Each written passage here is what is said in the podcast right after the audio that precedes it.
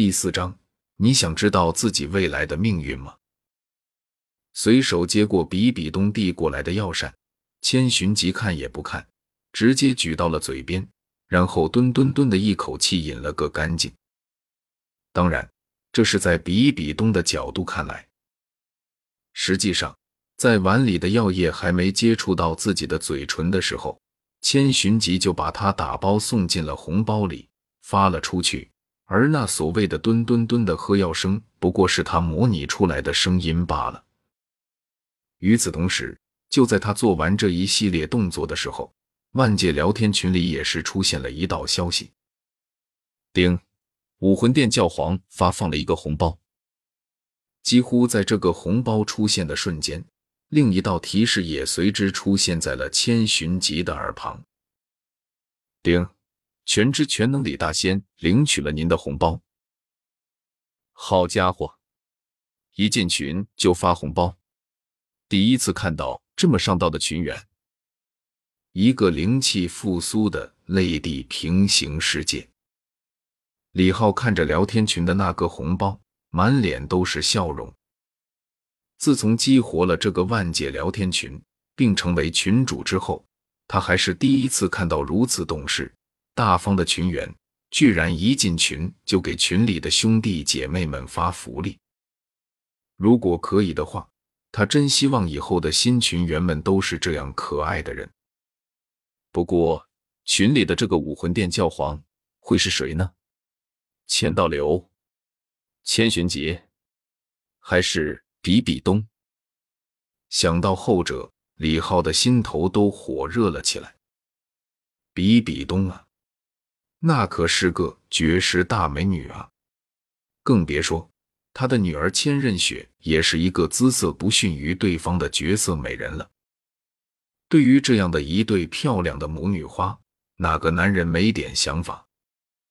想到这里，李浩毫不犹豫地打开了红包，然后下一刻，他就看到自己的桌子上出现了一碗散发着浓郁药香的药羹。聊天群自动打包。嗯，这是什么？好香啊！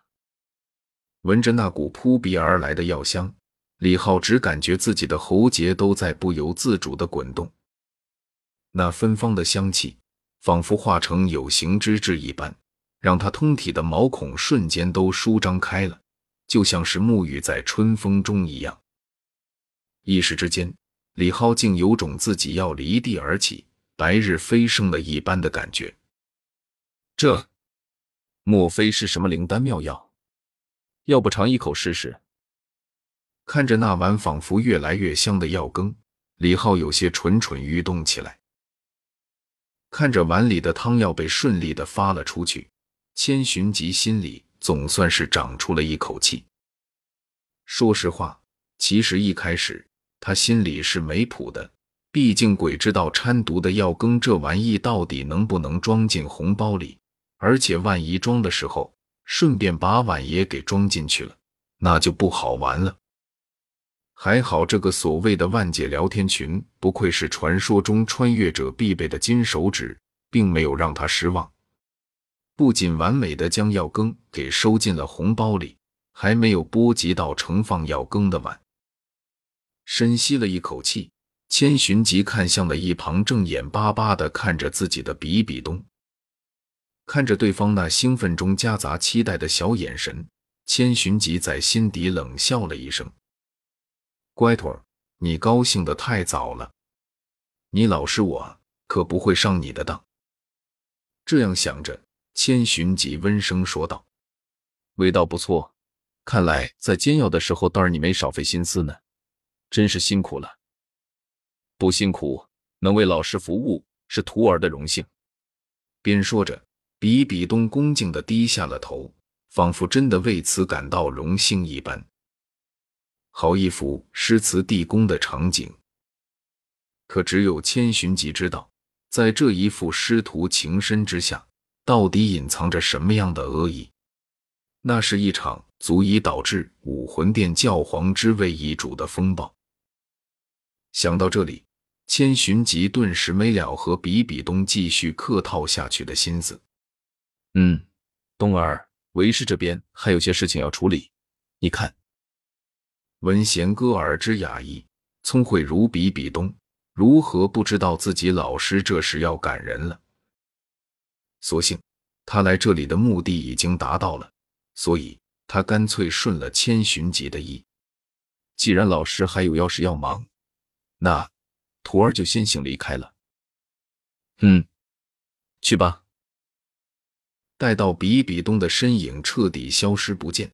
并确定密室的门被关上后，千寻疾连忙打开了聊天群界面，因为他突然想到了一件至关重要的事情，那就是他的红包好像被人领了。丁，欢迎我要做赵高加入万界聊天群。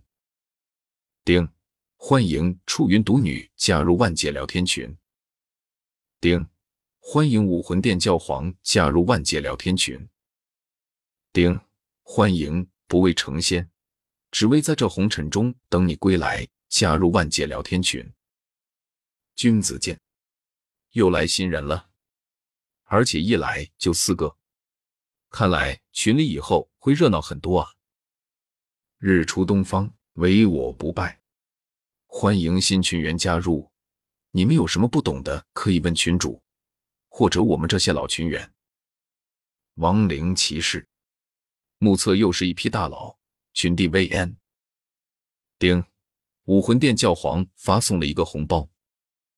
全知全能李大仙，刚进群就发红包，新人，你很上道吗？看在你这么上道的份上，那本大仙就免费帮你算一卦好了。说吧，你想知道什么？未来还是你所在世界的宝物？而武魂殿教皇。